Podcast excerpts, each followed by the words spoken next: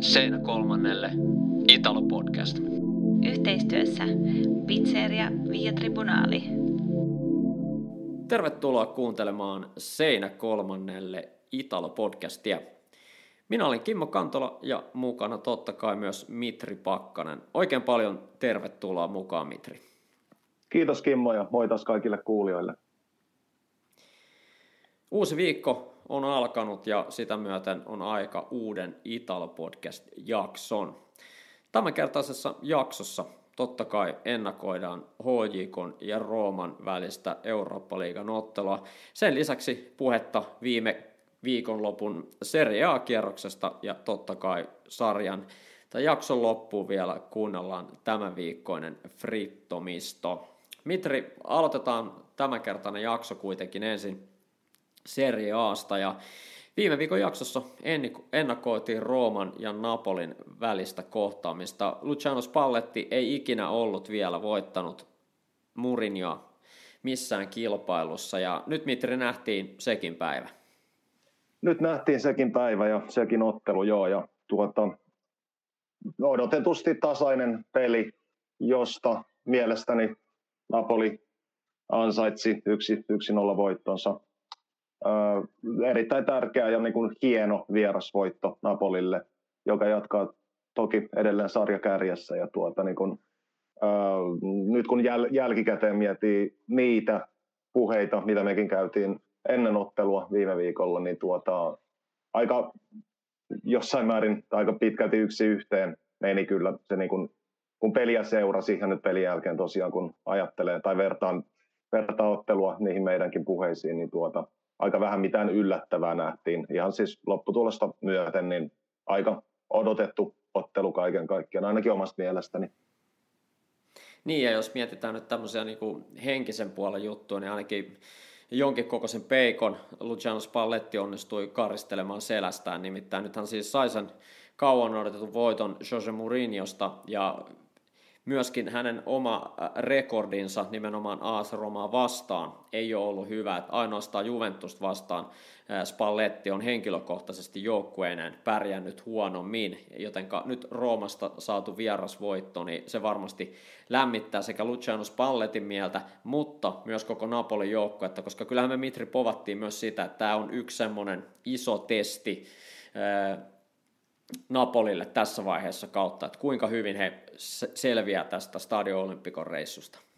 Kyllä, hyvin joukkue selvisi, ja no joo, niin kuin viime viikolla puhuttiin, niin kyllä noilla varmasti jo jonkin verran on valmentajille ihan henkilökohtaisellakin tasolla merkitystä, että tietyt ehkä ikään kuin negatiiviset putket, niin kuin Spallettin ja Mourinhon välillä, niin Spallettin näkökulmasta se meni poikki ikään kuin, niin varmasti Spallettille jonkinlainen helpotus tai jotain sen suuntaista oli tuo tärkeä vierasvoitto. Ja vaikka Mourinho sanoikin siinä niin kuin ottelun jälkeen, että Napolin voitto ei ollut ansaittu, eikä Rooman tappio yhtä lailla ei ollut ansaittu, niin en nyt välttämättä ole ehkä ihan samaa mieltä hänen kanssaan. Spallettihan ei juuri kommentoinut noita väitteitä, mutta ehkä ne voi osittain jättää oman arvonsa muutenkin. Niin, ottelukuvastahan tuli todellakin odotetun kaltainen, niin kuin Mitri tuossa jo alkuun sanoi. Mourinhon ottelusuunnitelmaan varmasti täydellisesti sopi se, että Napoli pitää enemmän palloa, mutta Mourinhon tyypillisiin ottelusuunnitelmiin poiketen, niin se ei toiminut nyt halutulla tavalla. Nimittäin vaikka joukkue oli pallollisesti alakynnessä niin kuin oli odotettua, niin ei pystynyt oikein uhkaamaan Napoli vastahyökkäyksillä. Tämä oli nyt oikeastaan melkein 7 vuoteen ensimmäinen kerta, kun Rooma jäi ilman laukausta maalia kohti, ja se on ollut nimenomaan Napolia vastaan, eli 13. joulukuuta 2015 edellisen kerran Rooma on kirjannut 0 laukausta kohti vastustajan maalia. Tuolloin Rooman puikossa Rudi Garcia, Napolilla Maurizio Sarri.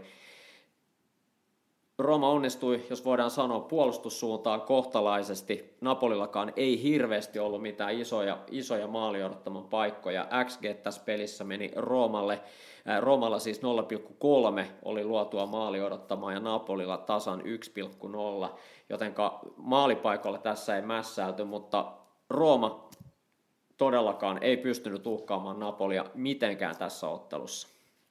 No joo, ei varsinaisesti. Siinä oli muutamia Roomallakin kyllä semmoisia niin kuin ihan lupaavan näköisiä hyökkäyksiä, nopeampia tai hitaampia. Varsinkin ehkä muutama semmoinen nopea ikään kuin aihioita, joista olisi voinut ehkä niitä nyt sanoisi vähän täsmällisemmällä hyökkäysten loppuvaiheiden pelaamisella, niin tuottaa vielä enemmän tai nimenomaan hyvinkin paljon enemmän uhkaa Napolille kuin mitä nyt nähtiin.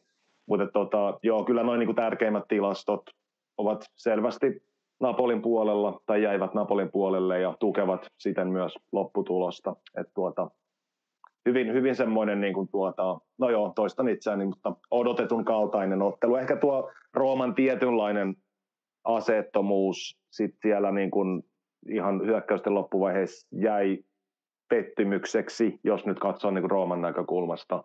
Että ehkä olisi voinut odottaa hieman no vähintään nyt laukauksia maalia kohti, mutta myös niin kuin vähän vaarallisempaa uhkaa Rooman kannalta. Mutta ei siinäkään nyt mun mielestä, kun ottaa Rooman alkukauden huomioon, niin ollut mitään järisyttävää niin sanotusti. Näin, ja joukkueiden pelaamisessa totta kai se tiedettiin jo etukäteen, on suuria eroja jo pelitavasta, ideologiasta lähtien, mutta jos katsotaan esimerkiksi sitä, missä Rooma ei onnistunut tuossa ottelussa, vähän silmällä pitää jo tulevaan HJK-kohtaamistakin, niin esimerkiksi keskikenttäpelaajien, eli kahden keskikenttäpohjan, Brian Kristanten syöttöprosentti tuossa ottelussa 62,5 ja Mohamed Kamara 73,1, ja sitten jos otetaan vielä sieltä niin kuin ylemmän keskiakselin pelaa Lorenzo Pellegrini, sekin alle 70% syöttöprosentti eli 68, ja jos verrataan esimerkiksi Napolin keskikenttäpelaajiin, Zielinskillä 76, Lobotkalla 92,9 ja Dombeleella 83,3. Tässä on Mitri huikea ero siinä. Totta kai se ei ole näyttänyt yksittäisten pelaajien hyvyyttä tai huonetta, vaan puhutaan niin kuin joukkueen organisoinnista, joukkueen rakenteesta, mutta jos lähdetään jo liikkeelle siitä perusajatuksesta, että joukkueen tavoitteena olisi pitää palloa, Napolilla se näkyy tilastoissa selkeästi. Rooman tilastoissa taas näkyy se, että keskikenttäpelaajat joutuu koko ajan syöttämään palloa vaikeisiin paikkoihin, ja he ovat vaikeissa paikoissa, kun heille pelataan palloa lähtökohtaisesti, ja silloin noin syöttöprosentit jää aika alhaiseksi. Kyllä, joo, 85-75, tuo niin kuin syöttöjen onnistumisprosentti on aika iso, siinä on iso ero. Ja sitten niin kuin ehkä noihin tiettyihin tilastoihin ja ehkä pelin kuvaan muutenkin nähden, Roomahan, niin kuin rehellisyyden nimissä on sanottava, että Rooma oli kuitenkin hyvin lähellä tasapeliä, että se Osimenin voittomaali syntyi, olikohan kymmenkunta minuuttia ennen loppua, ja sekin, jos mennään yksityiskohtaisesti itse siihen tilanteeseen, niin Chris Mallinghan puolusti sen aivan surkeasti suorastaan. Okei, Osimenilta aivan upea viimeistely, mutta ilman sitä Smallingin haparointia, sitäkään tilannetta ei lopulta olisi syntynyt. Että kyllähän pelit monesti ratkeaa sitten kuitenkin virheisiin, on ne sitten kollektiivin virheitä tai niin kuin pienemmässä mitakaavassa virheitä. Että ei ole nyt tarkoitus laittaa tietenkään pelkästään Smallingin piikkiin Rooman kotitappiota, mutta se on totuuden nimissä sanottava, että se ratkaisevasti vaikutti lopputulokseen. Että Smalling kokeneeksi pelaajaksi puolusti sen tilanteen todella niin kuin ihmeellisen löysästi ja huolimattomasti. Sarjataulukossa tällä hetkellä näiden joukkueiden pisteero on 7, kun 11 pistettä on pelattu, eli Napoli johtaa 29 pisteellä, Rooma 5.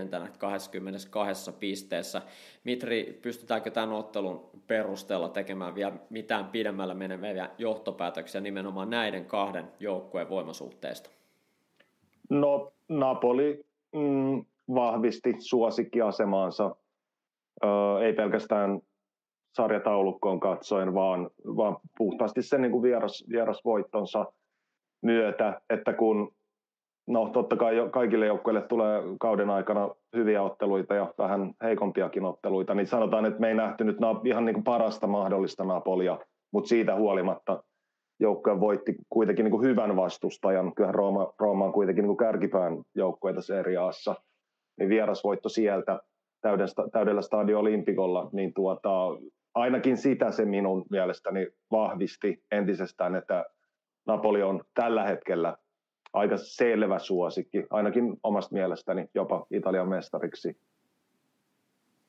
Niin ja vaikka Spallettilla, mitä tulee näihin henkilökohtaisiin rekordeihin vielä, että vaikka Roomaa vastaan on ollut vaikeaa, niin silti Spalletti vieraillessaan nimenomaan Stadio Olimpicolla niin on edellisen kerran hävinnyt vuonna 2003 ollessaan Udineesen peräsimessä ja silloin hävisi Laziolle 2-1, joten ainakin Stadio Olimpico näyttäisi olevan sitten Luciano Spalletille mieluisa paikka vierailla nimenomaan jonkun muun kuin Rooman peräsimessä. Siltä ainakin tilastot näyttää. Mutta Mitri, jätetäänkö Rooma-Napoli tässä kohtaa sivuun ja mennään eteenpäin, vai olisiko ollut jotain vielä, mitä tästä kärkipään taistosta olisit halunnut sanoa? No ei välttämättä mitään nyt sen kummempaa, että voidaan mun puolesta mennä eteenpäin. Näin. Eli sarjataulukko siis todellakin se, että Napoli vankisti asemiaan tuolla, tai ylläpiti asemiaan sarjan kärjessä, ja siellä kärjessä nähtiin muitakin muutoksia, nimittäin Mitri, Atalanta koki ensimmäisen tappionsa, ja Lazion hyvä vire jatkuu. Kyllä, se oli kiinnostava peli, ja Lazio osoitti olevansa hyvinkin varteenotettava ehdokas vähintään nyt 4 joukkoon, eli ensi kauden mestariliigaan, mutta miksei jopa sitä ylemmäksikin. Bergamo ja Atalanta, tai Bergamo kenttänä, Bergamo stadion ja Atalanta siellä kotijoukkona tiedetään käytännössä kaikille joukkueille erittäin vaikeiksi, niin se oli kyllä Laziolta kovan luokan työnäyte hakea sieltä 2-0 vierasvoitto, ja vielä se tapa millä Lazio sen voiton haki, niin ainakin itse olin näkevinäni siinä Lazion pelaamisessa sellaisia asioita, mitä ehkä Maurizio Sarrilta ja joukkueelta on tässä jo pidemmän aikaa odoteltu. En sanoisi, että niitä ei olisi aiemmin nähty, mutta jos vertaa vaikka viime kauden aika ailahtelevaan pelaamiseen, niin nyt niin kun Sarrin joukkueessa näkyi niitä hänelle tyypillisiä elementtejä, niin niistä on haluttu pitää kiinni, ainakin aika sopivassa määrin siltä vaikuttaa ja näyttää. Mutta sen lisäksi esimerkiksi hyökkäyspelaamisessa ja etenemisestä oli niin kun monipuolisempia rytmejä kuin monesti aiemmin. Et kyllä Lazio nyt vaikuttaa hyvin niin kun, jos en nyt vieläkään sano ehkä valmiilta, onko mikään joukkue koskaan valmis pelillisesti, mutta sellaiselta, mihin suuntaan Sarri on selvästi halunnut joukkojen pelaamista kehittää. Et se kun ollaan puhuttu mekin ja valmentajat varsinkin itse puhuvat usein siitä niin kuin ajasta, että tarvitaan aikaa, niin kyllä Sarri ja Lazio ovat nyt osoittaneet, että se aika on tullut tarpeeseen kohta niin kuin puolitoista kautta. Sarri on Laziossa ollut, niin tässä niin kuin vajaan puolentoista vuoden jälkeen Lazio alkaa lunastaa niitä odotuksia ajan myötä, joita siihen ehkä on ladattu koko Sarrin aikana. Niin ja totta kai Lazion kannalta on rohkaisevaa myös se, että se pystyy kovia joukkueita voittamaan ilman ykköspyssyään Ciro Immobilea, eli Felipe Andersson pelannut ihan mukiin menevästi tuossa hieman valeysiä muistuttavassa roolissa, että hän ei ihan tuommoinen puhdas sentterityyppi ole, mutta esimerkiksi Atalantaa vastaan niin suoriutui erinomaisesti ja teki vielä ottelun toisen maalinkin. Kyllä, nimenomaan, ja muutenkin hyvin kiinnostavaa seurata noita Lazion ylimpien pelaajien liikkeitä ja toisiaan täydentäviä liikkeitä nimenomaan, että esimerkiksi Mattia Zaccagnikin ja Pedro yhtä lailla, ja ketä milloinkin pelaavat Lazion niin kuin 3 ylimpänä pelaajana, niin siinä on nähtävissä hyvin mielenkiintoisia semmoisia niin kuin nimenomaan pallottomia ratkaisuja ja malleja, ja tosiaan he täydentävät hyvin toisiaan, että kyllä Sarri on selvästi tehnyt hyvää ja ansiokasta työtä harjoituskentällä. Ja täytyy sanoa myös Sarrin kunniaksi se, että esimerkiksi Danilo Cataldi, jolla oli vaikeuksia varsinkin viime kaudella tuossa kutospaikan roolissa, niin on parantanut koko ajan otteita. Ja esimerkiksi Shakhtar Donetskista ikään kuin vähän uumoiltu ykköspelaaja tuohon kutospaikalle. Eli Marcos Antonio on jäänyt yllättäen aika pienille minuuteille tässä vaiheessa kautta. Jotenka Sarri on selkeästi pystynyt myös kehittämään pelaajia ja on tehnyt muutoksia. Esimerkiksi Matias Vecino on nyt ollut ikään kuin tuossa vasemman puolen kasina se aloittava pelaaja, eikä Luis Alberto ole oikein päässyt niin kuin 90 minuuteille. Et selkeästi Sarri on saanut oman kädenjälkeen näkyviin myös pelaajistossa. Kyllä, hyvä nosto. Joo, toi on ihan silmiinpistävää, että nimenomaan Cataldin ja Vecinon onnistumiset ja roolit. Jos otetaan vaikka Vecino esimerkiksi, niin hän niin kuin hyvin dynaamisena ja vahvasti liikkuvana, hänkin niin kuin nimenomaan pallottomana vahvasti liikkuvana pelaajana, tuottaa jatkuvasti uhkaa vastustajille. Ja se on mielenkiintoista siinä mielessä, että hän loppuaikoinaan Interissä jäi aika pieneen rooliin tai hyvinkin pieneen rooliin. Ja nyt ikään kuin elää uutta kukoistuskautta Sarrin joukkueessa. Ja Sarri on erinomaisesti kyennyt hyödyntämään Vecinon vahvuuksia. Sarjan kärkipäässä tapahtuu myös muita muutoksia. Eli Inter haki kuin hakikin lopulta aika jännittäviä vaiheiden jälkeen vierasvoiton Fiorentinasta. Ottelu päättyi lopulta 4-3 Interille. Inter ei vieläkään Mitri vakuuttanut, mutta viime kaudelta tuttua venymiskykyä sen sijaan se pystyi osoittamaan. Kyllä venymiskykyä ja jos nyt ei ihan ottelun alusta loppuun varsinaisesti vakuuttanut, niin kyllä kuitenkin parhaimmillaan joukko on erittäin laadukas ja niin kuin kykenee kuitenkin tuottamaan uhkaa vastustajille niin kuin eri tavoin. Jos mietitään nyt vaikka maalintekijöitä tuossa kyseisessä ottelussa, että Barella teki sen heti aluksi sen avausmaalin hänelle aika tuttuun tapansa liikkuen voimakkaasti pystyyn Interin hyökkäyksen aikana ja hyvin viimeistelikin sitten maalin edestä. Ja Lautaro Martínez osoitti kyllä niin kuin laatunsa ja taas kerran vaarallisuutensa 2 maalia, vaikka toinen tulikin rankkarista, mutta joka tapauksessa. Ja sitten vielä Mkhitaryanin voittomaali lisäajalla, niin sitä niin kuin ratkaisukykyä ja ratkaisuvoimaa löytyy kyllä aika laajalta rintamalta. Et kun sitä pelaamisen tiettyä niin kuin ehkä perustasoa pystytään vielä vähän vakiinnuttamaan, niin kyllä Inter on, tai kannattaa huomioida ihan vielä mestaruustaistelussakin, vaikka nyt sarjatilanne on mikä on, että sitä takamatkaa on vieläkin jonkin verran kiinni kurottavana, mutta jos Inter jatkaa samalla tavalla tai pystyy tuosta vielä pelaamistaan kehittämään, niin kyllä Inter nähdäkseni tai ennustelen, että pikkuhiljaa nousee kyllä tasaisen varmasti kohti sarjakärkeä. Niin ja tuosta loppuhetken voittomaalista on vielä se sanottava, totta kai siinä on muistaakseni Lautaro Martínezin syöttö sinne takatolppaa kohti, niin siinä nähtiin ehkä hieman epäonninen suoritus Lorenzo Venutilta, joka yritti purkaa palloa sivurajaa kohti, ja se purkupallo tavallaan osui suoraan sitten Mkhitaryanin, josta pallo meni maaliin. Mkhitaryanalla oli ollut muuten jo yksi aika hyvä paikka ennen tätä, ja oli siinä epäonnistunut. Mutta nyt sitten onnistui maalinteossa, mutta sen sijaan Lorenzo Venuti, tämä Fiorentinon oikea laitapuolustaja, joka oli tullut kentälle 82 minuutin kohdalle Dodon tilalle, niin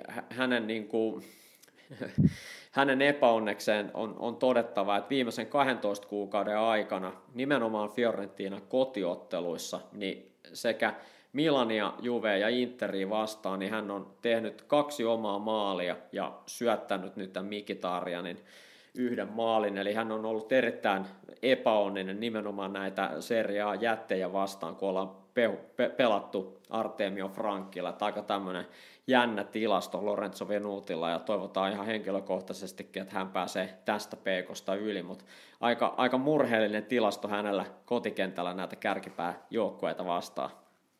Niin on joo, ja aika tai hyvinkin alkeellinen virhe. Olkaankin, että se Lautaro Martinezin syöttö, se oli niin kuin vastustajan tai puolustavan joukkueen kannalta niin kuin hyvin ilkeä sellaiselle, tai siis todella vaara-alueelle maalin eteen, että me voidaan selvästi nähdä siinä Venutin virhe, mutta sitten kysymys kuuluu, että miten toisin siinä olisi sitten tullut toimia. Okei, niitä ratkaisumalleja voidaan keksiä tai jälkiviisaina esittää, mutta no yhtä kaikki, kuitenkin tuolla tasolla raskas virhe, ja väistämättä tuli mieleen vielä Rooma-Napoli-ottelu, että käytännössä kummassakin ottelussa kotijoukkue ei venynyt tasapeliin itseään ehkä vähän parempaa vastaan. Yksinkertaisesti sitten loppujen lopuksi kuitenkin noiden puolustajien virheiden takia, eli Chris Smallingin ja Venutin tässä tapauksessa. Okei, sitähän me ei voida tietää, mitä olisi tapahtunut, jos niitä virheitä ei olisi syntynyt. Paitsi, että Mkhitaryanin maali taisi syntyä ihan viime sekunneilla. Että se ottelu todennäköisesti olisi ilman Venutin virhettä päättynyt 3-3. Se Rooma-Napoli oli sitten vähän, tai siinä oli enemmän peliaikaa jäljellä. Mutta joka tapauksessa kaksi huippuottelua ratkaisivat loppujen lopuksi puolustajien aika isoihin tai hyvin isoihin ja alkeellisiin virheisiin. 7 maalia Serie A:ssa on nähty tällä kaudella aikaisemminkin, nimittäin Napoli voitti vieraistossa alkukaudesta Hellas Veronan 5-2, ja se on toinen kerta tällä kaudella, kun ollaan 7 maalia ottelu nähty. Nyt siis Fiorentina Inter päättyy lukemiin 3-4. Olisiko Mitri ollut vielä viime viikonlopun kierrokselta jotain, mitä haluaisit tuoda tässä kohtaa esiin? No joo, ehkä nyt sen voi mainita, että Udinesen loistava putki, mutta että alkukausi sai pienen tahran nyt niin kuin kotitappiolla. Sen myötä, että joukko hävisi kotona Torinolle, mutta Udinese oli silti hyvä. Vaikka tulos nyt harvoin valehtelee, niin mä näin, että Udinesella oli kaikki jopa voitonavaimet tai vähintään avaimet tasapeliin, mutta nyt tällä kertaa ottelu kääntyi Udinesea vastaan, ja en pitäisi tulosta niin kuin Udinesen kannalta kovin niin kuin huolestuttavana, koska se pelaaminen oli kuitenkin hyvässä kunnossa ja joukkue tuotti vaaraa ja uhkaa Torinolle. Että ton nyt ehkä voisin mainita, että jos halutaan katsoa vähän tuloksen taakse, niin tuo tuli mieleen Udinese Torino-pelistä. Ja tuosta Udinese ja Torinon välisestä kohtaamista voidaan mainita myös se, että sitä myötä kun Torinon Pietro Pellegri onnistuu muuten tekemään nyt kauden ensimmäisen maalinsa, niin se tarkoitti sitä, että tällä hetkellä Bologna on ainoa joukkue, jossa italialainen pelaaja ei ole vielä onnistunut maalinteossa. Eli Bologna on tämän kauden aikana tehnyt 12 maalia.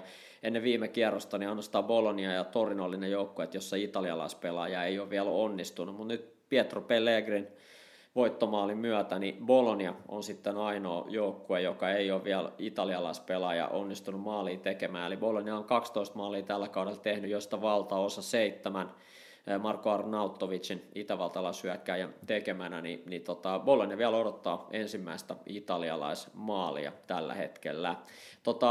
Udinesesta vielä se, että nyt on tietenkin mielenkiintoista nähdä, että kuinka he pystyvät tämän pienen tuloksellisen alavireen kääntämään. Täytyy muistaa, että 3 edellistä peliä on kuitenkin mennyt ilman voittoa, että siinä oli 2 tasuria alla, ja sitten toki edellinen ottelu ennen tätä niin oli tasuri Lazio vastaan, se ei varmasti nyt ei voida pitää huonona tuloksena, mutta joka tapauksessa hyvän alkukauden jälkeen niin nyt on 3 peliä menty ilman voittoa, mutta kyllähän se Mitri totuuden nimissä täytyy sanoa, että jos 11 kierroksen jälkeen voidaan sanoa, että Udinese ja alavire on sitä, että on tullut 2 tappioa ja 1 tasuri, niin voidaan sanoa, että joukkue on kuitenkin aika puhtain papereen selvinnyt tästä alkukaudesta. Ilman muuta, joo, että en tosiaan olisi huolestunut Udinesen kohdalla. Ja ehkä sen nyt vielä voi nostaa päättyneeltä kierrokselta, että Sampdoria otti vihdoin ja viimein kauden avausvoittonsa. Eli voitti Cremonesen vieraisi 1-0 ja tosiaan 11 ottelua kului siihen, kunnes sitten Sampdoria vihdoin ja viimein otti sen ensimmäisen voittonsa. Näin. Hei, tuosta Milanin pelistä voisin vielä sen mainita, että kun ollaan puhuttu paljon Kätelääristä ja siitä, että miten hyvin nämä on onnistunut, niin hän on kyllä jäänyt Brahim Diazin varjoon, ja Diaz 2 maalilla Montzaa vastaan oli vauhdittamassa Milanin voittoa, ja kun katsotaan pelaajien tehoja suhteutettuna 90 minuuttia, kun otetaan kaikki rangaistuspotkut pois, eli rankkareita ei lasketa mukaan, niin Brahim Diaz on Serie A:n tämän hetken tehokkain pelaaja, eli kun lasketaan maalit plus syötöt kautta 90 minuuttia, eli suhteutettuna ikään kuin peliminuutteihin, niin Brahim Diaz on 90 kohti tehnyt 1,09 maalia tai syöttöä, ja on tällä hetkellä siinä tehollistas kärjessä. Eli mielenkiintoista nähdä, että mitenkä Brahim Diazin peliaikaan tämä vaikuttaa. Et selkeästi kun hän on saanut vastuuta, hän ei kauheasti 90-siä pelannut, ja viime otteluita on enemmänkin pienemmillä minuuteilla pelannut. Nyt pääsi avaukseen ja osoitti kyllä Piolille heti kuulumansa sinne. Ja mitä tulee Kähtälääriin, niin ehkä hieman vaeltelee vielä varjojen mailla, että ei ole ihan päässyt sinuiksi sarjatason kanssa. Kyllä, joo. Ehkä poistaisin tämän sanan hieman, koska aika paljonkin varjojen mailla vaeltelee. No joo, mutta kyseessä on kuitenkin nuori pelaaja, ja joka varmaan ansaitsee vielä aikaa sopeutua, mutta ei kyllä nyt kun tällä hetkellä kovin hyvältä näytä hänen kannaltaan, ja varsinkin jos saman pelipaikan tai enemmän tai vähemmän saman pelipaikan Brahim Diaz onnistuu tästä eteenpäin yhtä hyvin kuin tähän mennessä, niin voi olla, että Deketelaarilla nähdään vielä niitä varjoisia maita vähän lisääkin, mutta toivotaan totta kai nuorelle pelaajalle kaikkea hyvää. Se on niin kuin Milanilla jossain määrin jopa positiivinen ongelma, että tietyille pelipaikoille löytyy erinomaisia vaihtoehtoja useampiakin. Mutta tällä hetkellä Brahim Diaz, jos noista 2 pelaajasta puhutaan, niin ansaitsee kyllä ehdottomasti paikkansa avauksessa ainakin omasta mielestäni, tai ainakin selvästi enemmän peliaikaan kuin De Ketelaar kauden tässä vaiheessa. Ensi viikonloppuna pelataan sitten Serie A:n 12. kierros. Olisiko Mitri siellä jotain erityisiä nostoja, mitä haluaisit tässä kohtaa ottaa lähempään tutkailuun? No aika lailla nähtävästi niin sanotut isot kohtaa vähän pienempiä, että semmoisia varsinaisia klassisia huippuotteluita niin ainakaan etukäteen ei juuri ole, mutta totta kai sitten sanotaan nyt joku vaikka Monza Bologna, jos miettii sarjan häntäpäätä, tai Spezia Fiorentina, tämmöiset ovat totta kai, tai siellä on jaossa isoja pisteitä, mutta kyllä nyt niin sanotusti suurilta odotetaan täysiä pistepotteja. Et esimerkiksi Napoli tuon hienon Rooman vierasvoittonsa jälkeen pääsee nyt kotikentälleen Sassuoloa vastaan, niin siinä on ehkä tyypillinen semmoinen ottelu, että jos sarjanjohtaja sitä ei kotikentällään onnistu voittamaan, niin sitten ikään kuin se Rooman vierasvoitto menee tavallaan, ei nyt hukkaan tietenkään, mutta siitä saattaa jäädä vähän semmoinen maku, tai ollaan sellaisessa tilanteessa, että sellaisen hienon vierasvoiton jälkeen nyt ainakin kotona itseään jonkin verran heikompi joukkue olisi voitettava takuu varmasti. Ja jos siinä onnistutaan, niin se taas vie sitä, mä uskallan nyt sanoa tässä lainausmerkeissä, mestaruusjunaa eteenpäin, vaikka eihän vielä tietenkään realistisesti tai reaalimaailmassa puhutaan vielä mestaruudesta sinänsä. Mutta varmaan kuulijat ymmärsi, mitä tarkoitin. Ja toi on kuitenkin Napolille aika nopeasti tulee toi peli, nimittäin tietenkin viikolla pelataan Mestariliigaa, ja toi on jo kierroksen aloittava Serie A-ottelu, eli lauantaina jo 4:00, Italian aikaa 3:00 pelataan tuo Napoli ja Sassuolon välinen ottelu, eli siinä varmaan tulee jonkun verran olemaan myös kierrätystä, ja mielenkiintoista nähdä Giacomo Raspadorin paluu. Eli hän pääsee kohtaamaan hyvin todennäköisesti jo avauksesta lähtien Sassuolon, riippuen siitä, kumpi aloittaa, pelaako Osimhen avauksessa Mestariliigassa, sen meille aika näyttää, mutta joka tapauksessa Raspadori tulee pelaamaan ainakin joitain minuuttia entistä seuraansa Sassuoloa vastaan, ja totta kai Mitri, täytyy muistaa, että tuossa pelissä on myös 2 ehkäpä eniten palloa hallitsevaa joukkuetta koko Serie A:ssa, että se on mielenkiintoinen myös tästä asetelmasta katsoa, että miten toi ottelun kuva tulee tuossa muotoutuu, ja ainakin henkilökohtaisesti tuossa ottelussa nähdään 2 Serie A:n parasta keskikenttäpelaajaa, eli Napolin Stanislav Lobotka ja Sassuolon Maxim Lopez, eli Lopezilla on muun muassa yhä eniten syöttöjä viimeiselle kolmannekselle tämän kauden Serie A:ssa, että on erittäin hyvä pelaaja ja ainakin henkilökohtaisesti niin kiva seurata. 2 Serie A:n parasta keskikenttäpelaajaa samassa ottelussa, niin se on jo mun mielestä hyvä peruste katsoa toi peli. Joo, ja heidän lisäkseen, kun sit muistaa vielä esimerkiksi Zielinskin Napolista ja vaikka Fratteesin taas Sassuolosta, jos he nyt pelaavat lauantaina, niin siinä on kyllä niin kuin tosiaan keskikenttäpelaajien välillä nähdään tosi mielenkiintoinen ottelu, ja varmaan niin kuin mielenkiintoinen ottelu siinä määrin, että kumpi ottaa sen niin kuin yliotteen. No totta kai se on todennäköistä, että Napoli ottaa sen yliotteen, mutta sitten se niin kuin keskikenttäpelaajien vaikutus siihen koko pelin kulkuun ja virtaan niin on tosi mielenkiintoista seurattavaa.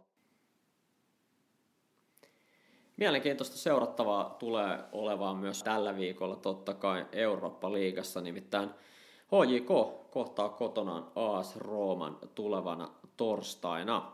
Tässä kohtaa otetaan kommentit HJK-valmennustiimin jäseneltä Tuomas Silvennoiselta ja kysellään vähän, kuinka valmistautuminen Rooma-otteluun on sujunut. Seinä kolmannelle Italo-podcast. No niin, meillä on linjan päässä Tuomas Silvennoinen HJK:sta. Tervetuloa mukaan Seinä kolmannelle Italo-podcastiin. Kiitos Kimmo, iso kunnia olla täällä ja otan niin vakavasti tänään, niin kävi tätä varten parturissa äsken. Oikein, se on ihan oikea meininki. Tuomas, kerrotko lyhyesti kuuntelijoille, että mikä on sun rooli HJK-edustusjoukkueessa?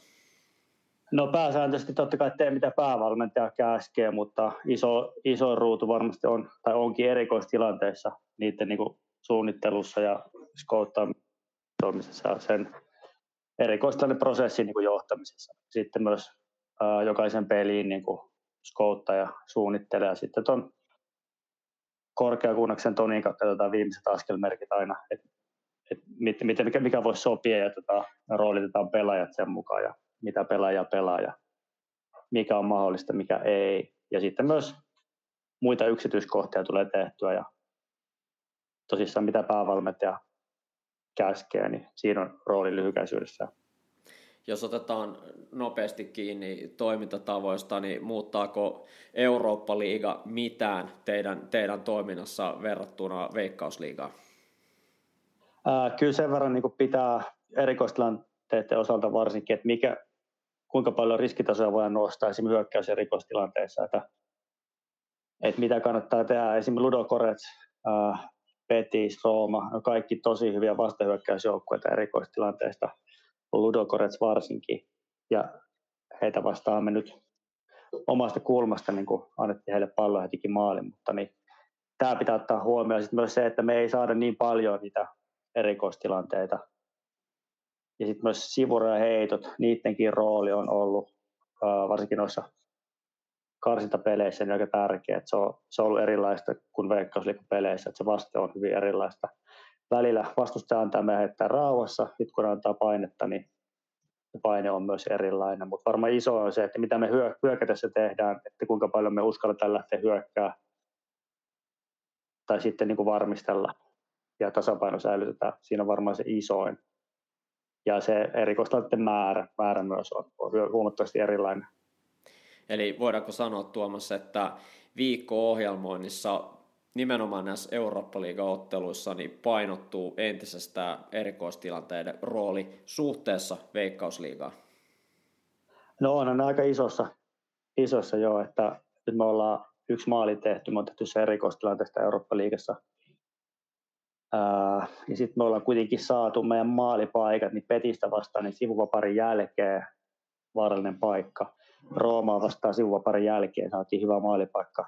Oskonen laittoi tolppaaseen ja sitten sivuvaparista tehtiin myös Ludogorets vastaan kotona maali. Et sillä tavalla on ollut isossa roolissa ja myös sitten noi vastustajat on todella hyviä, varsinkin Rooma tuleva vastustaja on todella hyvä erikoistilanteessa, niin hyvin tarkkaa ja on pitänyt joitakin muutoksia tehdä myös sitä, mutta ei kauhean isoja. Ennen kuin mennään vielä tarkemmin Roomaan, niin miten Tuomas valmistautuminen on sujunut tähän torstain otteluun? Teidän edellisestä kilpailullisesta ottelusta KuPSia vastaan torstaina on melkein jo 2 viikkoa aikaa, niin kuinka pelaajien vireystila ollaan saatu pidettyä Eurooppa-liigan vaatimalla tasolla? No meillä oli 3 päivän vapaa tuossa, että pelaajat sai ja staffikin, mitä halusi, niin ladata akkuja. Mikä tässä on nyt hyvä vertaa tuohon kesään ja syksyyn. Nyt ollaan pystytty vetämään myös ihan niin kuin harjoituksia, kovempia harjoituksia, mikä on tosi tärkeää. Niitä ei sitten tuossa ottelun ruuhkassa pysty tekemään niin paljon, niin uskon, että tässä on niin kuin hyötyä nyt sitten. Pitkästä aikaa saa hyviä harjoituksia. Se, että onko ottelu tuntuma hävinnyt, niin en usko kyllä, että lähinnä saadaan niin kuin vireystila ja hyvät harjoitukset tuohon noin, niin ollaan varmasti sitten valmiita torstaina peliin.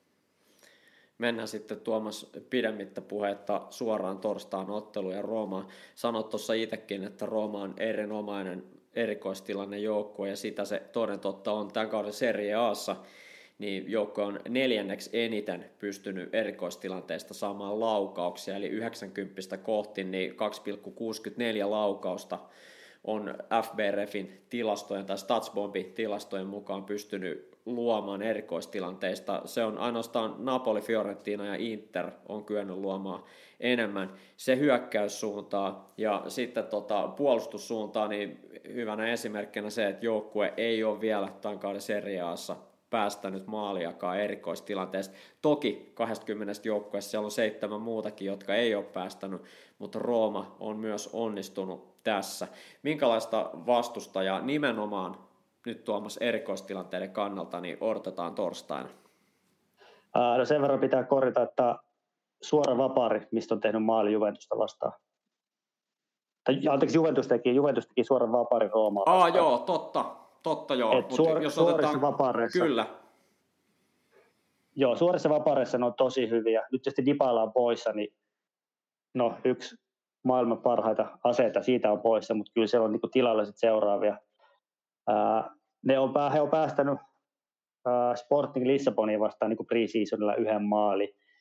Ja sitten lyhyestä kulmasta niinku sen jälkitilanteesta ne on päästänyt 1. Niin sillä tavalla aika vaikea on ollut etsiä, että kuinka heitä satuttaa ne tuommoiset lyhyet kulmat, mitkä on ihan verran myrkkyä ollut, että Napolikin pelasi 1 tuommoisen lyhyen kulman, mistä sai vetopaikan ja sitten muutenkin katsoo, niin lyhyt kulma, siinä on niinku sillä tavalla iskun paikka, että siellä on kuitenkin taas hyökkäävät pelaajat tulee puolustaa oman maalin eteen. Se on tosi vahva miesorientaatio heillä, niin siinä on niinku sauma liikuttaa heitä ja sitten saada myös sellaiset hyökkäävät pelaajat puolustaa kriittisiä alueita, niin siinä on niinku sauma iskeä. Mutta muuten katsoo tätä joukkuetta, niin se profiili, pelaajien profiili, niin se on tosi iso.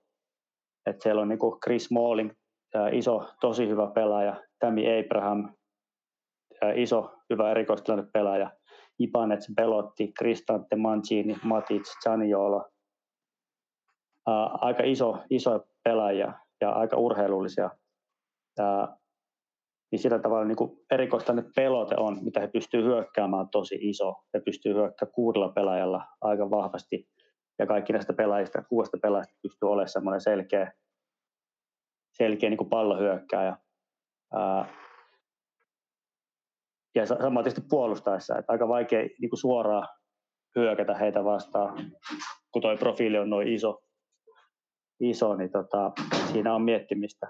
Ja he on myös pystynyt tekemään niin kuin näitä kovia joukkueita vastaan, Juventusta, Interin vastaan, niin kuin heitä pystynyt satuttaa erikoistilanteissa. Niin. Ja sillä tavalla pitää tarkasti miettiä, mitä tehdään, mitä ei tehdä. Ja sitten myös niin kuin muutenkin miettii esimerkiksi sivurajan heittöä, niiden määrä on iso, niin heitä on mahdollista satuttaa, mutta sitten taas he pystyvät satuttamaan näissä tilanteissa. Empoli vastaan, jos muistan, niin voittomaalin teki. Empoli yritti prässää heitä korkealta, niin sitten ne Abraham tuli purkaa sen prässin, vaihtoi toiselle puolelle ja sitten mentikin pystyä, tehtiin voittomaali. Niin sille aikana tulisi mieleen, että ei pitäisi antaa erikoistilannetta, mutta sitten taas sitten taas niin kuin tosi tarkasti pitää puolustaa ja sitten tosi tarkasti pitää myös hyökätä heitä vastaan, mutta kyllä siellä on niin kuin saumoja iskää, pitää vaan saada erikoistilanteita. Mutta kyllä tämä niin kuin Eurooppa-liigassakin he on tuottanut melkein puoli maalia per peli erikoistilanteesta. Sitten he kyllä on, niin kuin heitä vastaan on pystynyt tuottamaan 0,23 maalia odottamaan per peli Eurooppa-liigassa. Ja niin, mutta erittäin hyvä joukkue. Niin tarkkaan pitää miettiä, että saadaanko meissä erikoistilanteita, mitä me niistä tehdään. Et paljon miettimistä. Oliko tämä nyt tarpeeksi selkeä tai... Tämä oli hyvä. Mä täsmennän vielä sitä, että onko Tuomas ymmärtänyt väärin, mutta muistasin tilastoita seuratessa on myös sen, mikä niin kuin totta kai näkyy myös erikoistilanteessa. Heillä on isoja pelaajia, niin kuin sanoit, kolme topparia, erittäin isokokoisia, mutta ihan niin kuin avoimessa pelissäkin Mourinhon Rooma, niin keskitykset esimerkiksi, niin maalivahti on puuttunut niihin vähiten, muistaakseni koko Serie A:ssa, eli hän haluaa niin kuin laskea sen oman linjan, omat topparit todella lähelle maalivahtiin sinne omaan boksiin, katkaisee ennen kaikkea näitä keskityksiä, ettei oma maalivahti joudu osallistumaan. Oletko huomannut tämän saman pelaamisessa tai tilastoissa, ja pystyisikö sitä esimerkiksi jotenkin hyödyntää, että linja laskee aika alas näissä keskitystilanteissa? Joo, ja sitten varsinkin myös nyt he on aina verran skarpannut tai tehnyt paremmin, että puolustaa myös palloa aggressiivisemmin, mutta aiemmissa peleissä niin puolustuslinja on ollut myös aika yksin, kun on tippunut. Ja sitten mennään myös tosi vahvasti pallon puolelle ne ylemmät linjat, että kyllä siellä on niin kuin puolen vaihdolla linja etupuolelle tulee tilaa, mistä voidaan heitä satuttaa. Ja sitten myös se linja niin kuin välillä seuraa tosi, ja niin kuin keskikenttä linjakin seuraa tosi vahvasti vastustajia, että sillä tavalla myös liikuteltavissa on. Miten tarkkaan, Tuomas, miten näet esimerkiksi, no ottelusuunnitelmasta ei nyt tässä puhuta mitään, se on tietenkin salasta tietoa, mutta olet seurannut Roomaa totta kai tarkkaan myös tällä kaudella, niin miten esimerkiksi joukkueen eteneminen alhaalta nyt Napoliin vastaan nähtiin tämä hyvin tuttu etenemisdilemma tältä kaudelta, että joukkueen rakenne maalivahtien kaksi topparia boksissa, kolmas toppari, eli usein Chris Smalling tulee sinne boksin ulkopuolelle, veskari syöttää siihen Ibanezille tai Mancinille, ja sieltä lähtee semmoinen vähän niin kuin puolipitkä lurttu kohti Abrahamia, niistä tuli tosi paljon pallonmenetyksiä Napolille.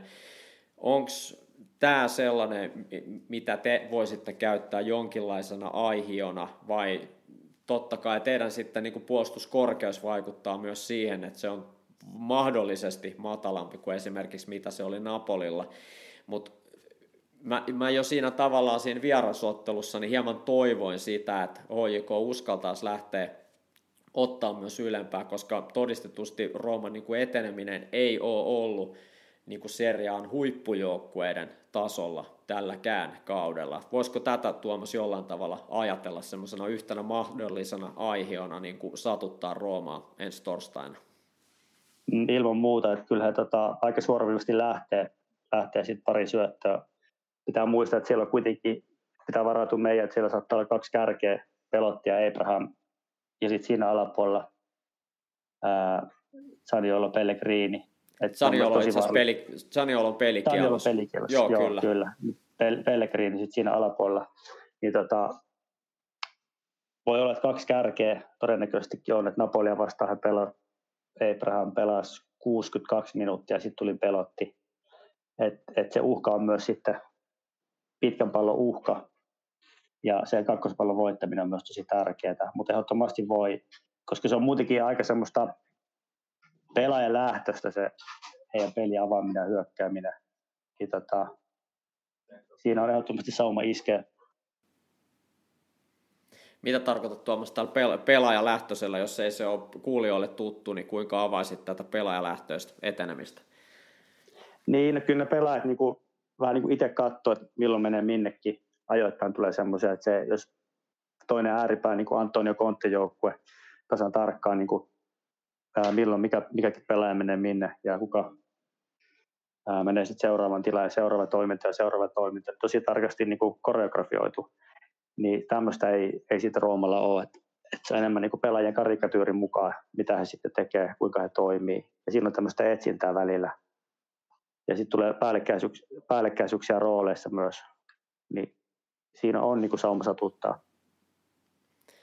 Mitäs Tuomas vielä se pointti, Napoli vastaa Rooman keskikenttäpelaajien syöttöprosentti oikeastaan kaikilla oli. Mohamed Kamara pääsi 73, mutta Pellegrini 68, Cristante 62,5.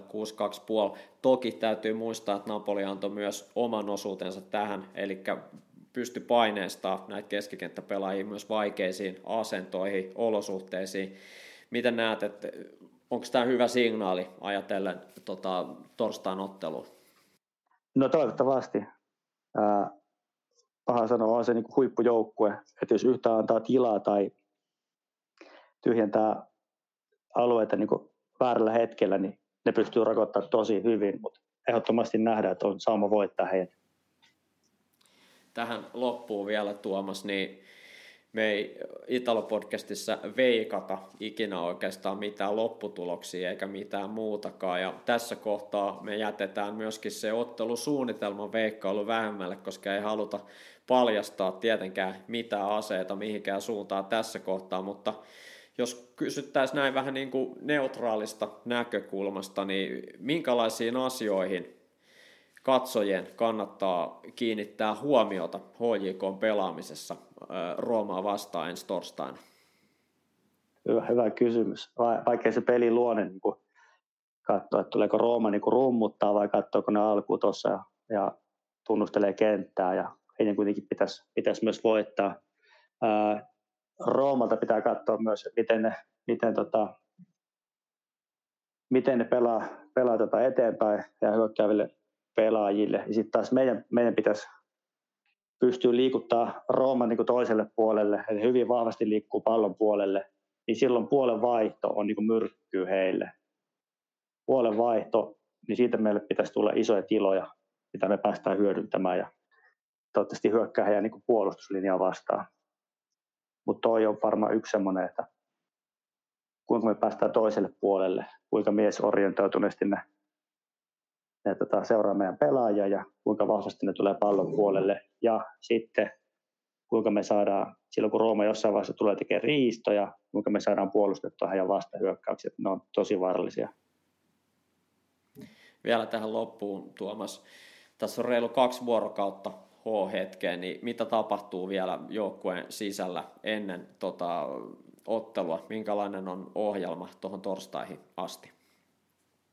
No eilen jo harjoituksissa yksi palaveri vedettiin pelaajille tuosta Roomaan liittyen ja sitä on suunniteltu nyt tovi, että miten heitä vastaan pelataan ja totta kai katsottu, että ketä sieltä tulee, ketä voisi tulla ja huomenna vielä on viimeistelyn reeni ja yksi palaveri Roomasta ja viimeiset askelmerkit kohdilleen ja just keskiviikkona sitten viimeistään, tai harjoitellaan, kun me tietää ihan verran jo, mikä meidän kokoonpano tulee olemaan, avauskokoonpano. Sitten me harjoitellaan noita erikoistilanteita ja muutenkin sitä ottelusuunnitelmaa vielä täsmällisemmin keskiviikkona. Sitten torstaina vielä yksi palaveri ja vietetään joukkueen kanssa tämmöinen ottelun valmistava iltapäivä yhdessä ja hotellilla ja sitten siirrytään sieltä suoraan yhdessä peliin ja toivottavasti saadaan hyvä tulos sitten. Näin totta kai kaikki toivotaan. Kiitos Tuomas Silvennoinen oikein paljon tästä avauksesta. Oli hienoa saada sut tähän mukaan ja kuulla tunnelmia sieltä joukkueen sisältä. Tässä kohtaa ei muuta kuin tsemppiä pyttyy ja 3 pistettä sitten kotiin ensi torstaina, eikö niin? Kyllä, kiitos. Kiitoksia. Italo-podcastin teille tarjoaa pizzeria Via Tribunali. Siinä kuultiin Tuomaksen kommentteja ja Mitri Tuomaksen kanssa keskityttiin enemmän erikoistilanteisiin ja Rooman tämän kauden otteisiin, mutta mikä on Mitri sinun oma analyysi siitä, että olit vieressä katsomassa tuon Rooman ja HJK välisen kohtaamisen, siinä tietenkin aikainen punainen kortti Miro Tenholle, niin sekoitti sitä ottelukuvaa varmasti paljon, mutta tuon ottelun nähneenä, niin millaista ottelua itse odotat tulevana torstaina? No joo, siis lähdetään nyt siitä, että toivon mukaan ei nähdä ainakaan aikaisia ulosajoja torstaina kummaltakaan joukkueelta, että päästään niin kuin nauttimaan siitä 11 vs. 11 peruspelaamisesta joukkueiden välillä. Mutta siihen edelliseen otteluun on aika vaikea tosiaan verrata tai sen perusteella ennakoida nyt tulevalta torstailta kovinkaan paljon tosiaan sen Hoikon ja Nirotenhon ulosajon takia. Et siitä nyt ei kannata ehkä hirveästi vetää johtopäätöksiä. Mutta no nyt vielä erikoistilanteisiin liittyen, niin mä näkisin, että kyllä Hoikolla ne nimenomaan ovat erittäin suuressa asemassa, jos ja kun joukkue lähtee hakemaan voittoa, koska voitonhan joukkue tarvitsee siitä. Ja täytyy muistaa, että Roomakin tarvitsee pisteitä kahdesta jäljellä olevasta ottelustaan. Se on mun mielestä mielenkiintoista nähdä, lähteekö Rooma sillä mielellä torstain otteluun, että ikään kuin tasapelikin riittäisi. En ehkä ihan jaksa siihen uskoa. No joo, taaskaan ei ole kysymys uskon asiasta, vaan Jose Mourinhon ottelusuunnitelmasta. Mutta kyllä mä näkisin, että no joo, siis ehkä pallonhallinnasta riippumatta, niin mä luulen, että Rooma niin kuin haluaa osoittaa heti alusta lähtien olevansa parempi joukkue, mitä se totta kai kieltämättä on, niin sillä tavalla niin kuin ottaa pelin haltuun ja lähteä viemään peliä, vaikka esimerkiksi pallonhallinta olisi vaikkapa 50-50 joukkueiden välillä, niin kuitenkin Rooma todennäköisesti tälläkin kertaa, niin kuin Stadio Olimpicolla, haluaa niin kuin saman tien näyttää paremmuutensa ja ehkä sillä lailla ottaa jotenkin niin kuin vastustajalta luuloja pois. Tämä nyt on arvailua ja ehkä vähän mutuilua, mutta joka tapauksessa ehkä se on se kuitenkin se niin kuin lähtökohta Rooman kannalta, näin uskaltaisin väittää, vaikkakin esimerkiksi alusta on vieras ja siitähän esimerkiksi Mourinho on jo taktikoinut tai vähän niin kuin pahoitellut sitä asiaa jo etukäteen heti itse asiassa lohkoarvonnan jälkeen, että kuinka se nyt sitten oikeasti tulee vaikuttamaan Rooman pelaamiseen, niin sekin on ihan kiinnostava kyllä nähdä, mutta vielä loppuun tähän puheenvuoron loppuun, että niin kuin en pidä Hoikoita kuitenkaan niin kuin todella selvänä altavastaajana, vaikka parempansa kohtaakin. Että kyllä siinä Hoikolla on mun mielestä ihan kohtalainen mahdollisuus vähintään se piste.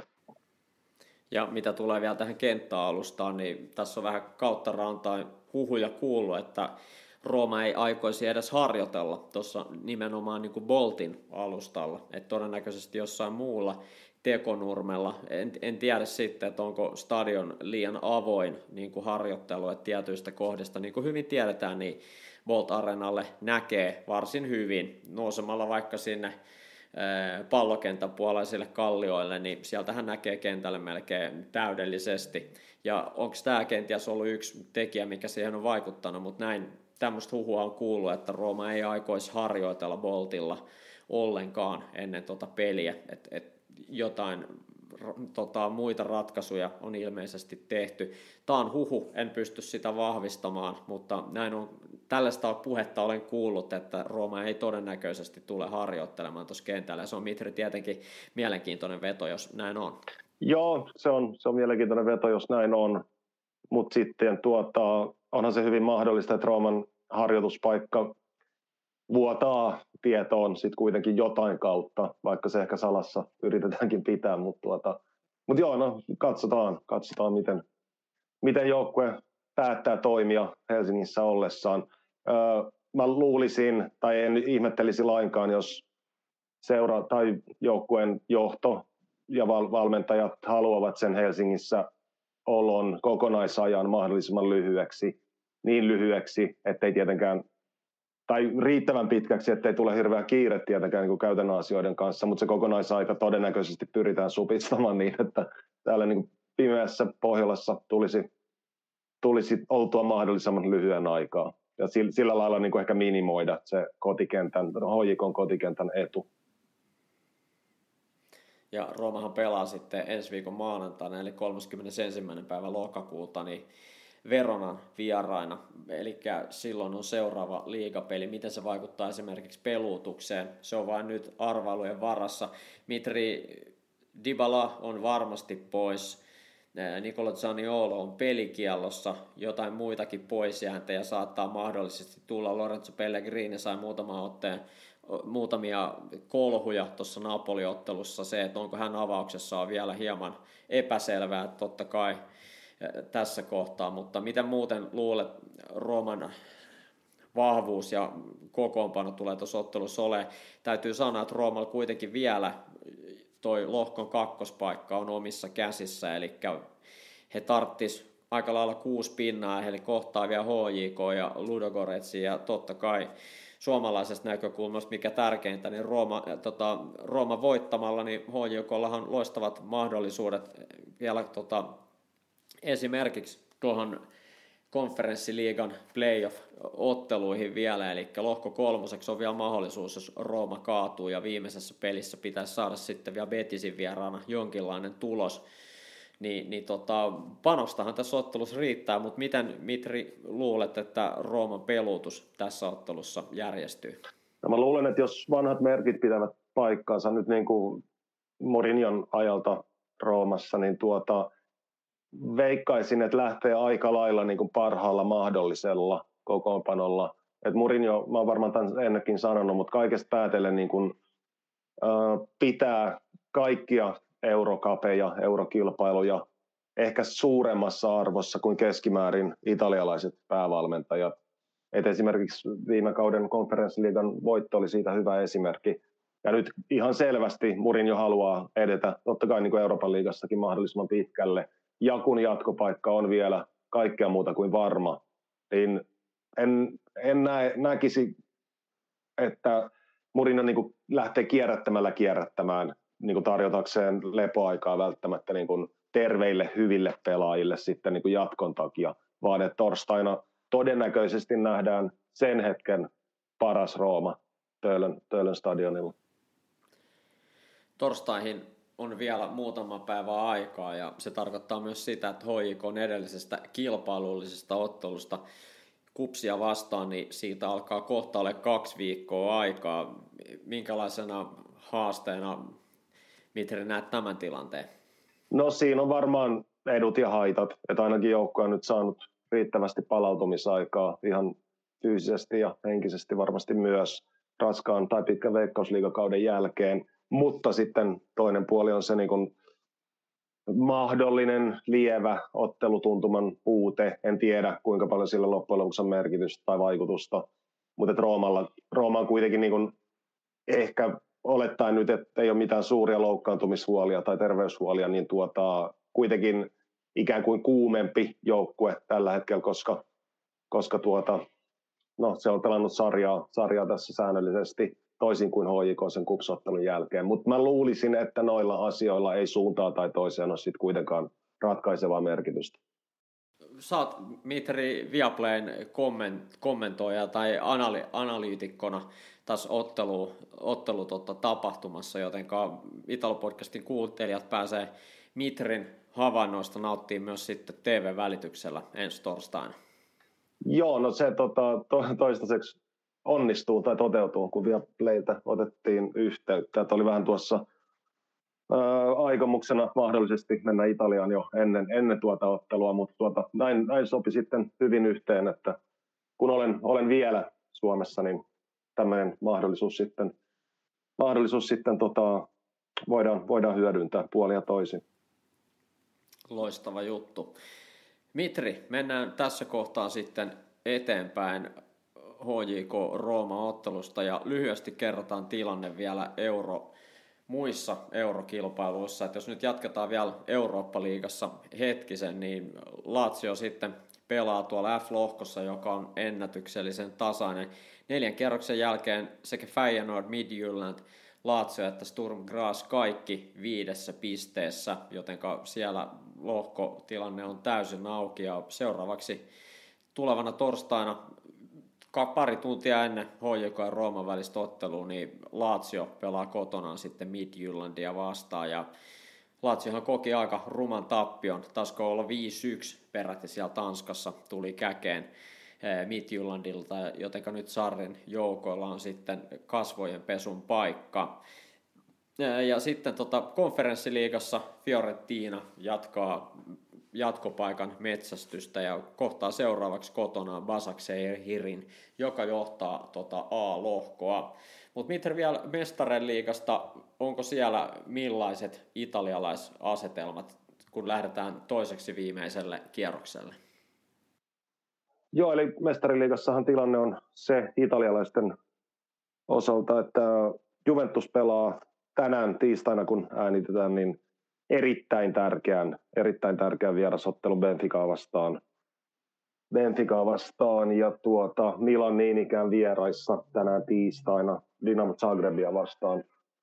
Ja huomenna sen sijaan Inter kohtaa kotikentällä Viktoria Pilsenin ja Napoli kotikentällään Rangersin. Jos tästä katsoo ihan nopeasti noin lohkotilanteet, niin Napoli johtaa omaa lohkoaan puhtaalla pelillä, eli 4 ottelusta 12 pinnaa, se on kyllä kova suoritus. Ja sitten muut italialaiset, Inter on kakkosena tällä hetkellä omassa lohkossaan, Bayern München johtaa sitä, mutta Interin jatkopaikka ei todellakaan ole vielä varma, että pisteitä tarvitaan. Siinä on Barcelona Interistä 3 pisteen päässä kolmantena.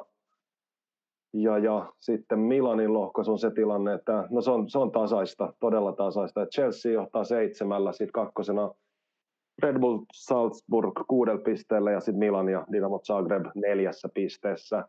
Eli kovat on panokset tulevissa otteluissa itse asiassa jokaisella joukkueella. Ja vielä jos katsoo tuon H-lohkon eli Juventuksen lohkon, niin Lissabonissa Benficaa vastaan Juventus on käytännössä ihan täysin pakkovoiton edessä, jos ja kun mieli vielä lohkon 2 parhaan joukkoon. Eli PSG johtaa lohkoa, Benfica kakkosena, ne ovat tasapisteessä 8 pinnassa ja Juventuksella tähän mennessä vasta 3 pistettä, 1 voitto ja 3 tappiota. Että Benfica-peli näyttää itse asiassa Juventuksen koko kaudelle aika paljonkin suuntaa. Sellaisista asetelmista lähtee italialaisjoukkueet Mestarien liigan toiseksi viimeiselle kierrokselle. Tässä kohtaa me ollaan Mitri edetty tämän viikkoisessa Italo-podcastissa Frittomistoon asti. Tuossa aluksi vähän jutusteltiin, niin tuli selville, että sulla on Mitri 2 nostoa tälle viikolle, jotenka sä voisit lähteä liikkeelle. Ole hyvä. Joo, kiitos. Tässä kun nyt näistä eri kilpailusta on puhuttu, niin mä nostan tässä vaiheessa esiin Coppa Italian, eli Italian Cupin, jota on nyt viimeksi pelattiin viime viikolla. Ja kilpailu on nyt edennyt siihen vaiheeseen, että ikään kuin ne ykkössijoitetut huippujoukkueet liittyvät kilpailuun tässä vaiheessa mukaan. Eli nyt ollaan 4. välierävaiheessa, eli mukana on vielä 16 joukkuetta. Mä luettelen tässä ihan nopeasti tammikuussa pelattavat nuo 4. välierät. Eli Inter Parma, Milan Torino, Fiorentina Sampdoria, Roma Genoa, Napoli Cremonese, Atalanta Spezia, Lazio Bologna ja Juventus Monza. Ja nämä ottelut pelataan 10-19 tammikuuta, eli MM-kisojen jälkeen. Ja sitten siitä kilpailu etenee toki puolivälieriin, jotka nekin pelataan jo heti siinä sitten tammi-helmikuun vaihteessa. Eli noiden äsken mainittujen otteluiden voittajat menevät tietysti jatkoon. Ja tässä edessäni on kaavio, että kuka sen jälkeen kohtaa kenetkin, mutta en lähde noita nyt vielä tässä vaiheessa luettelemaan. Mutta pikkuhiljaa Coppa Italiakin alkaa niin kuin olla, jos nyt ei vielä kuumimmassa vaiheessa, niin sitä kohti mennään. Ja kyllä tuosta kun noita joukkueita, vielä mukana olevia joukkueita katsoo ja kuka tosiaan pelaa ketäkin vastaan, niin hyvin mielenkiintoisia pelejä sielläkin tiedossa, mutta nämä siis vasta tammikuun puolella. Ja Coppa Italiakin tässä vuosien aikana on hakenut muotoa nimenomaan siinä, että kuinka siinä edetään ja mitkä joukkueet osallistuu. Viime vuonna taisi olla niin, että muutamia joukkueita Serie G:stäkin otettiin alkuvaiheeseen mukaan sillä periaatteella, että kuinka he olivat edellisellä kaudella omassa sarjassaan menestyneet. Ja vähän vuosittain tai ainakin muutaman vuoden välein ollaan nähty hieman kisaformaatissa muutoksia, mutta tällä tavalla mennään nyt tämä kausi. Kyllä, joo. Ja siinä täytyy muistaa, että No Coppa Italian arvostuksesta ollaan puhuttu ties kuinka kauan, että onko se niin kuin aliarvostettu kilpailu. Mutta kyllä mä nyt sanoisin, että ainakin sekä vähän niin kuin pienemmille tai keskisuurille seuroille ja sitten myös sellaisille suurseuroille, jotka jostain syystä ovat vähän heikommin pelanneet sarjassa, niin se on tärkeä kilpailu. Ja mitä pidemmälle kilpailu etenee, niin sen tärkeämmäksi se tietysti muuttuu. Et en lähtisi ainakaan itse niin kuin aliarvioimaan Coppa Italian arvostusta. Meikäläisen ainut nosto tälle viikolle niin liittyy valmentajien sopimuspykäliin. Viime viikolla oli puhetta Perugiasta ja siitä, kuinka tuulista joukkueella on ollut Serie B:ssä. Fabrizio Castorihan aloitti tämän kauden joukkueen peräsimessä, mutta sitten syyskuun loppupuolella 20. päivä hän sai potkut tehtävästään tai siirrettiin syrjään, se selviää tässä myöhemmin. Tilalle tuli Silvio Baldini ja 3 ottelun jälkeen hän erosi tehtävästään, eli 3 tappion jälkeen päätti sitten erota tehtävästä eikä näin ollen jatka seuran palveluksessa. Ja tässä nähtiin varsinkin Serie B-tasolla ja A:nkin keskikasti ja alemman keskikastin joukkueiden tasolla tuttu liike, eli edellinen valmentaja Castori palasi sitten päävalmentajaksi takaisin kuukauden tauon jälkeen. Ja tässä kohtaa halusin lyhyesti kertoa, että mistä on oikein kysymys, kun näin tapahtuu, eli jo kerran ikään kuin erotettu valmentaja palaa takaisin.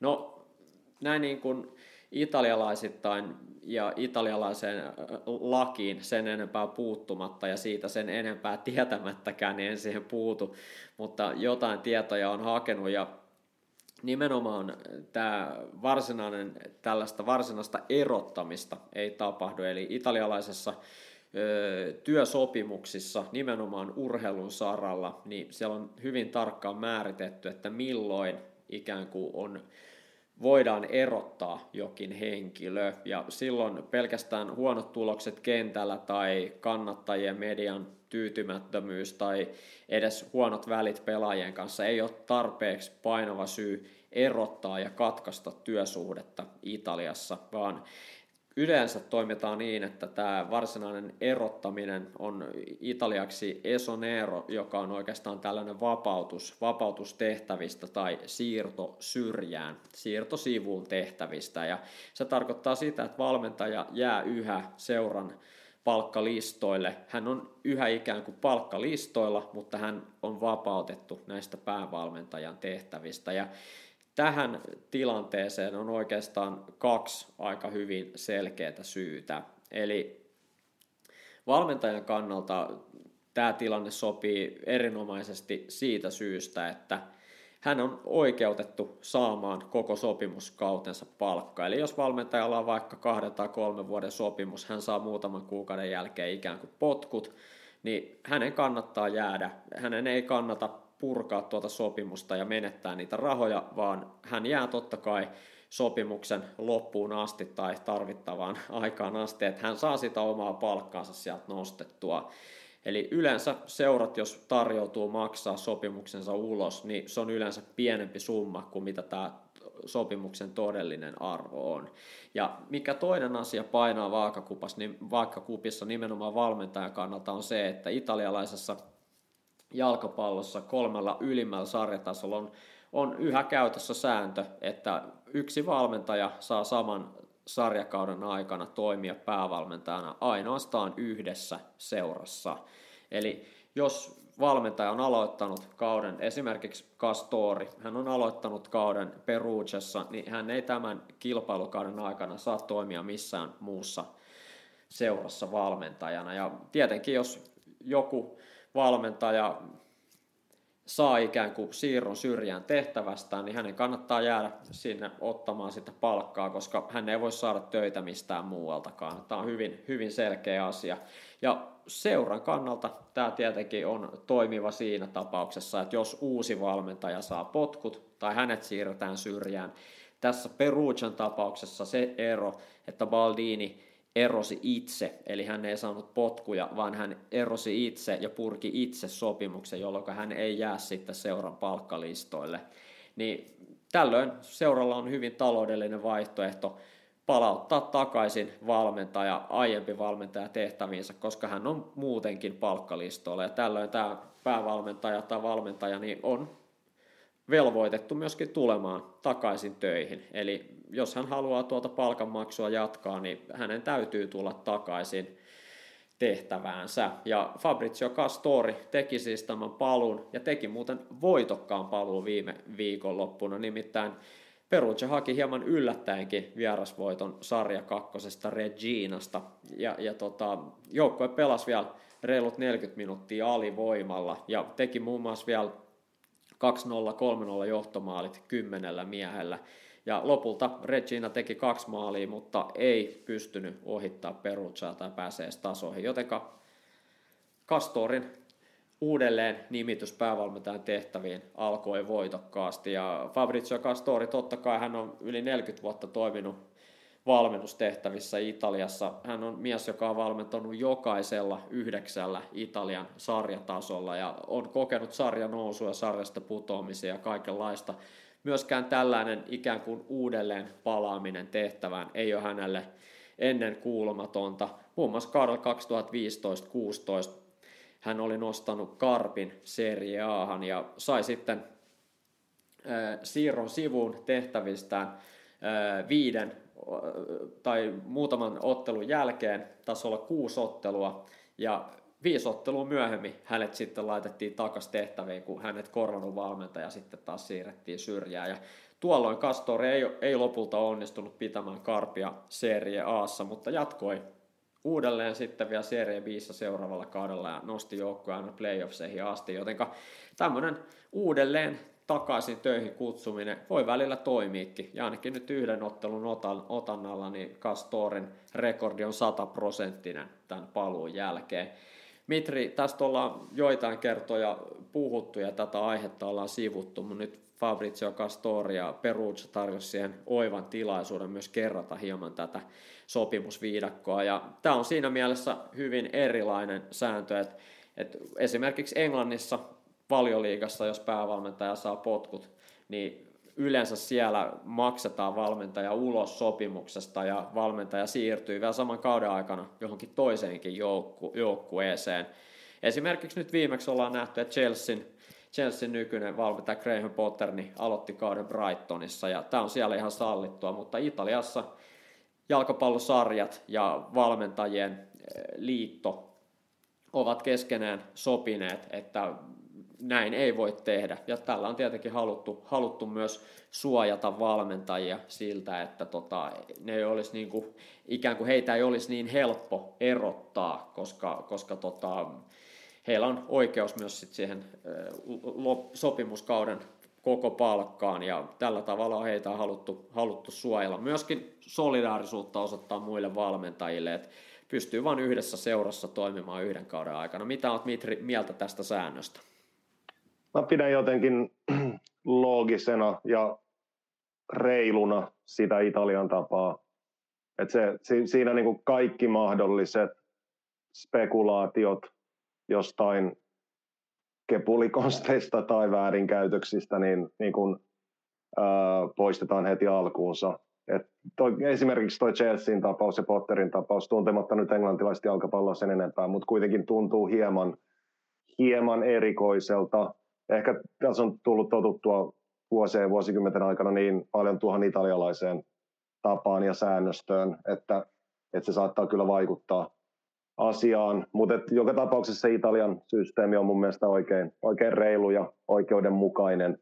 Tuo oli oikein hyvä ja aiheellinen selonteko, jonka teit tuosta aiheesta, koska aika usein kuulee niin kuin asioista sen enempää tietävien tai asioista tietämättömien naureskelevan vähän niin kuin puolipahantahtoisesti italialaisten seurojen tavoille toimia ja kutsua silloin tällöin takaisin niin kuin jo kerran ikään kuin erotettuja päävalmentajia tai mikä se nyt sitten virallinen nimitys milloin onkaan, ESO-ero tai jotain muuta, mutta joka tapauksessa taloudella on iso rooli noissa hyvin usein. Totta kai me voidaan kyseenalaistaa sitä, että onko se sitten toiminnallisesti tai pelilliseltä kannalta järkevää välttämättä kutsua sama valmentaja takaisin, joka joskus on vähän aiemmin toiminut seurassa. Se saattaa välillä antaa vähän semmoisen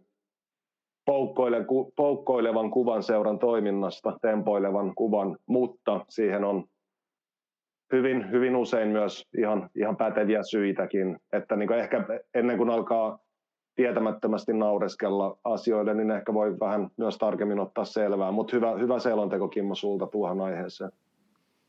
Niin, ja kyllähän tämä Mitri asettaa niin kuin myös seurajohdolle tietynlaisia niin kuin rajoitteita toimintaa, että heidän täytyy ikään kuin, jos tietty valmentaja on kiikarissa, niin odottaa, että kausi vaihtuu, ja myöskin valmentajien kannalta sitten pitää tarkkaan miettiä, jos on vaikka tällä hetkellä ilman sopimusta, että mihin hommaan lähtee mukaan, koska sitten tavallaan jos jonkun sopimuksen tekee, niin tarkoittaa sitä, että sen kauden aikana ei voi enää missään mua valmentaa. Jos ajatellaan nyt hetki vaikka Silvio Baldinia, joka tuli 3 ottelun ajaksi Perugiaan, ja hän ikään kuin käytti sen tämän kauden valmennusmandaattinsa siinä. Ja kun hän itse erosi, niin hän ei saa niin kuin palkkaa myöskään. Ja aiempi sopimus Palermon kanssa loppui tuossa kesällä myöskin hieman niin kuin epäselvissä tilanteissa, että siellä tuli niin kuin ikään kuin erimielisyyksiä seuraajohdon kanssa. En tiedä teknisesti, tietääkö kukaan muun kuin Palermo seuraaja Baldini itse, että kuinka tuon sopimuksen kanssa niin kuin tehtiin, mutta käytännössä tarkoittaa sitä, että Baldinin täytyy odottaa sitten ensi kauteen ennen kuin pääsee takaisin haalarihommiin. Juuri näin, joo, ja se on niin kuin voihan sen monesti nähdä ihan suoraselkäisenä tekona sitten myös valmentajan puolelta, että jos kokee niin, että tulokset eivät ole sitä, mitä on haettu ja odotettu, niin sitten niin kuin palkasta riippumatta niin eroa tehtävästä. Ja totta kai toi voidaan nähdä kaksipiippuisena asiana, että onko se niin kuin suoraselkäinen reilu teko joukkuetta ja seuraa kohtaa vai onko kyse sitten jonkinlaisesta vastuunpakoilusta ikään kuin, vähän ääniä sinne sun tänne kuuluu, riippuu näkökulmasta. Mutta joo, siis aika kompleksinen aihe kaiken kaikkiaan, missä on olemassa niin kuin useita eri näkökulmia. Näin. Mitri, tässä kohtaa niin sun viimeinen nosto tälle viikolle. Joo, mä tässä yhtenä päivänä syystä tai toisesta törmäsin pitkästä aikaa niin kuin seriaan kaikkien aikojen pelaajatilastoihin. Eli nyt puhun pelattujen otteluiden määrästä ja nimenomaan Serie A:ssa. Jos tästä alkaa nyt tilastoa tutkiskella hieman tarkemmin, niin kyseisessä tilastossa on 4 pelaajaa, jotka ovat pelanneet Serie A:ssa yli 600 otteluja. He ovat ykkössijalla Gianluigi Buffon 657, Paolo Maldini 647, Francesco Totti 619 ja Javier Zanetti 615. Sitten kympin kärjessä alle 600 ottelua pelanneita ovat Gianluca Pagliuca, Dino Zoff, Pietro Vierkovod, Samir Handanovic, Fabio Quagliarella ja Roberto Mancini.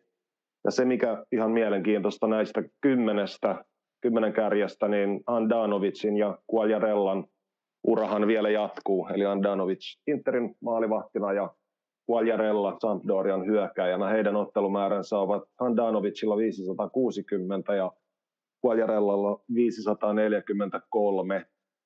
Sitten kun tästä kelaa listaa alaspäin, tässä on nyt niin kuin 100 kärki, niin semmoisia niin kuin aktiivipelaajia on vielä 100 joukossa noiden äsken mainittujen lisäksi. Andrea Consigli, eli Sassuolon maalivahti, hänellä tällä hetkellä 451 pääsarjaottelua. Sitten on Antonio Candreva siellä 39, 444 pääsarjaottelua. Ja heidän lisäkseen vielä siellä 46 Leonardo Bonucci, 422 ottelua. Eli Candrevahan edustaa tätä nykyään Salernitaanaa ja Bonucci tietysti, niin kuin hyvin tiedetään, niin edelleen Juventusta. Ja sitten vielä 100 joukosta löytyy yksi nykypelaaja, eli Lorenzo De Silvestri sieltä 55. Hänellä 411 pääsarjaottelua ja De Silvestri tällä hetkellä Bolognassa. Sitten aktiivipelaajia ei tästä 100 joukosta enää löydykään. Ja sitten sitten jos katsotaan niin kuin vielä aktiivipelaajien listaa, eli heitä, joiden ura vielä jatkuu, niin katsotaan tästä vaikka kympin kärki. Eli siellä totta kai noi äsken mainitut Handanovic, Quagliarella, Consigli, Candreva, Bonucci ja De Silvestri. Siinä oli sijoista 1-6 nuo pelaajat ja sitten 7.